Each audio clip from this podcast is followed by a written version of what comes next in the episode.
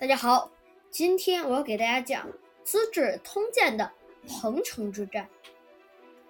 彭城之战呢，是刘邦和项羽他们俩对决之中，就是刘邦唯一一次就是这么惨败的一场战争。彭城之战里呢，涉及到的人物其实不多，除了刘邦和项羽以外，其实就没有什么太重要的人了。所以咱们就直接开始讲故事吧。胸怀大志的人怎么会甘心困在小小的地方呢？刘邦虽然被项羽封到了巴蜀两地和汉中，但他从来没有忘记过称霸天下的志向。在韩信、萧何、张良的帮助下，刘邦不断攻城略地，扩大自己的地盘。那这个萧何、张良和韩信也是最开始的一个好汉三个帮的说法。同时，因为他对人仁慈宽厚，有很多人都来投奔他，这样刘邦的势力越来越大。公元205年，刘邦认为时机成熟了，便打算派兵攻打项羽。这天，他带领军队走到洛阳新城，突然一个老人拦住了他。汉王，敢问你们是准备去攻打西楚霸王吗？是啊，刘邦说，老人家有什么问题吗？你们这样去打仗可不行啊，老人家解释道。自古以来，人们行军打仗都会先找一个让人信服的理由，才能鼓舞士兵，赢得百姓们的支持，为自己赢取胜利的机会。你们要攻打项羽，总得有个说法吧？大家看，这里其实有一个很妙的地方，他这里说的是总得要有一个说法，但其实不是真的是因为这个原因。那这个就出现了，其实历史上啊，不管你愿不愿意承认，其实没有一场战争是由爱和正义引起的，它真正都有背后的经济因素。像刘邦这样，他其实就想称霸天下，其实也是一个经济问题。你可以当皇帝，这个也是一个对你的称霸天下之后的好处。所以这其实很多战争我不能说所有，但是很多战争都是因为经济的原因引起的。咱们继续讲故事。老人家接着说，项羽这个人凶狠残暴，把楚怀王放逐到郴县，最后又杀了他，这是大逆不道。人们对他又怕又恨，早就在心里把他当成残暴的叛贼了。要我说，你们干脆穿上丧服，对天下说要为楚怀王报仇，用这个借口出兵，一定会有很多人来响应你们的，并且还会称赞你们攻打项羽是正义的行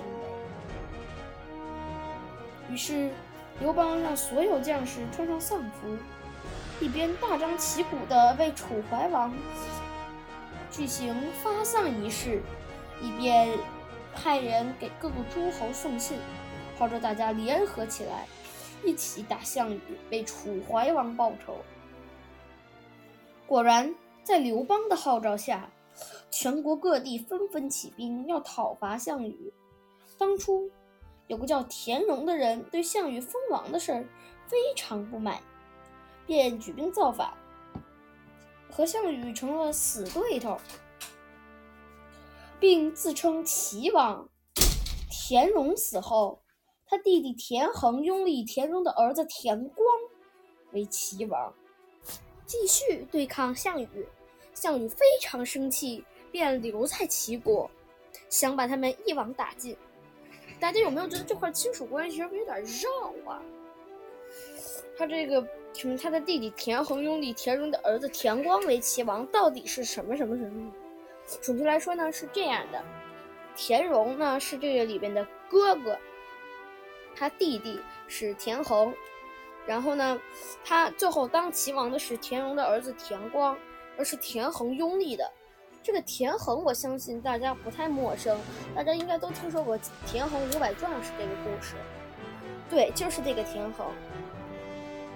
这个时候有人来给项羽报信说，大事不好，刘邦打着为楚怀王报仇的旗号杀过来了。急什么？项羽不屑一顾，刘邦根本不是我的对手，等我把齐异国这群叛贼全部消灭之后，再去找刘邦算账也不晚。项羽这个决定给刘邦提供了一个非常好的机会，刘邦带着56万人浩浩荡荡的抢来到了项羽的地盘，就像黑压压的乌云从天边压过来一样，气势非常浩大。一路上还不断的有大将带着自己的队伍加入进来，刘邦的兵力就像吹气球一样飞速膨胀。除此以外，还有些人为了投奔刘邦，主动把自己之前占的郡县交出来。就这样，刘邦几乎没费什么力气就得到了很多城池。终于他们来到了目的地彭城，也就是项羽的根据地。当时项羽正在率领军队攻打齐国，彭城中只剩下了一些防守的士兵。这些士兵听说刘邦来了，吓得撒腿就跑。这时彭城就彻底变成了刘邦的地盘。胜利来得太容易了，刘邦那颗砰砰跳的心不知不觉地飘了起来。进城之后，他四处搜罗美女和钱财，每天大摆筵席，从天明喝到天黑，没日没夜的庆祝。可是他们忘了一件事，项羽还活着呢，并且就在距离彭城不远的齐国。这件事要是换了大家，那比如说你当时就是刘邦，你这个攻打了彭城，那你会怎么样？我觉得也不一定我会怎么样，但我认为呢，应该就是需要加强防守，并且加紧练兵。毕竟项羽他率领的都是精兵，而且项羽这个人也是武力高强的人。那我觉得如果我是刘邦，我当时其实是应该是说要加强防守。项羽听说刘邦攻占了彭城，急得像热锅上的蚂蚁。他命令将领继续攻打齐国，自己带着3万士兵悄悄地南进，抵达萧地，对刘邦发起了猛烈的攻击。项羽不愧是一员猛将，他率领3万人只用了半天时间就打败了刘邦的几十万大军。刘邦和他的将士们抱着脑袋四处逃窜，有的跌进水里，10多万人就这样葬送了性命。活下来的人继续往南跑，项羽在后面紧追不舍，把他们赶到了一条大河边。自从起兵以来，刘邦从来没有吃过这样的败仗。前面是滔滔奔流的大河，后边是恨得把自己生吞活剥的敌人。刘邦走投无路，只能带着狼狈不堪的将士们退到大河中。乌泱泱一堆人站在水中，就像是一堵墙，把河水都截断了。这时项羽率军把他们包围住，准备来个瓮中捉鳖。就在这时，突然一阵狂风莫名其妙地刮了起来，呼呼呼，狂风卷起漫天黄沙，遮住了太阳，吹得人睁不开眼睛，脚也站不稳。这是怎么回事？项羽慌忙之中用手捂住了眼睛和口鼻。大家别慌，风实在是太大了。项羽刚一张开嘴就灌了满脸黄沙，他只好紧紧地把嘴巴闭上。狂风吹了一会儿，终于停下来，黄沙飘散了。项羽准备对刘邦他们发起最后的攻击，可是他抬眼一看，惊叫起来，哎呀，人呢？大河里空空荡荡，除了奔流的河水，一个人也没有。原来刘邦他们早已趁这种狂风逃走。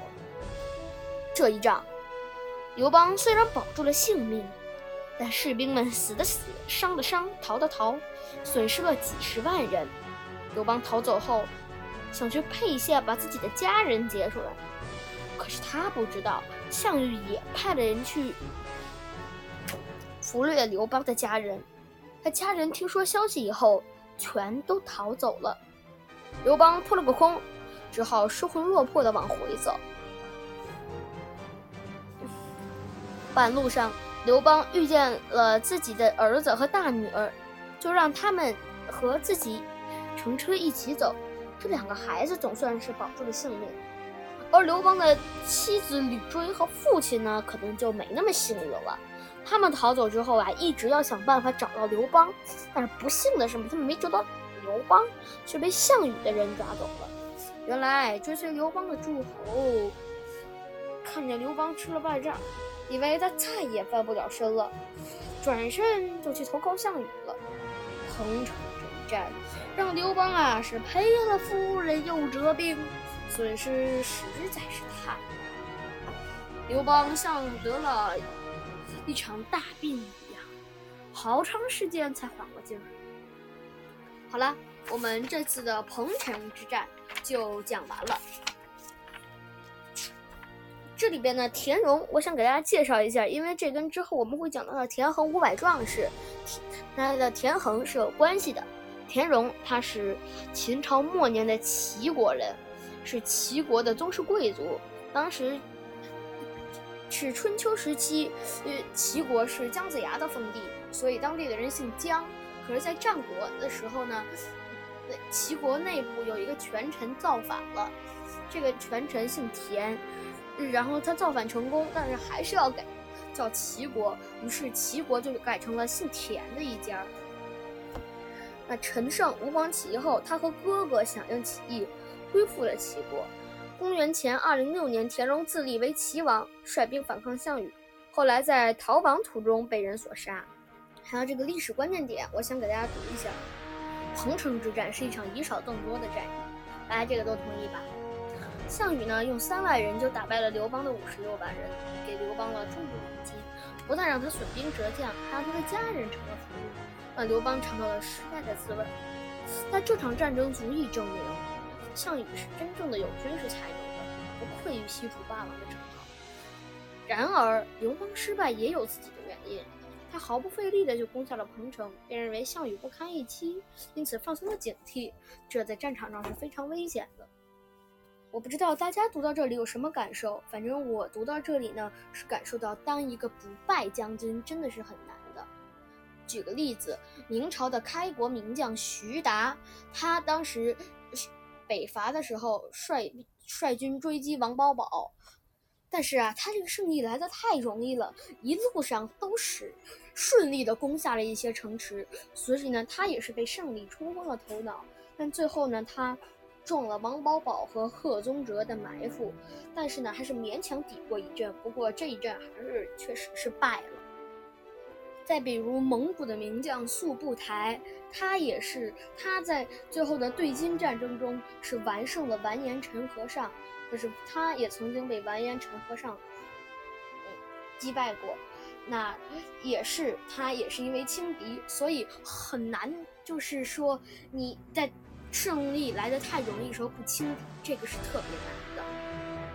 好了，我们今天的《资治通鉴》就先讲到这里，下一次我们讲刘邦东山再起。好了，再见。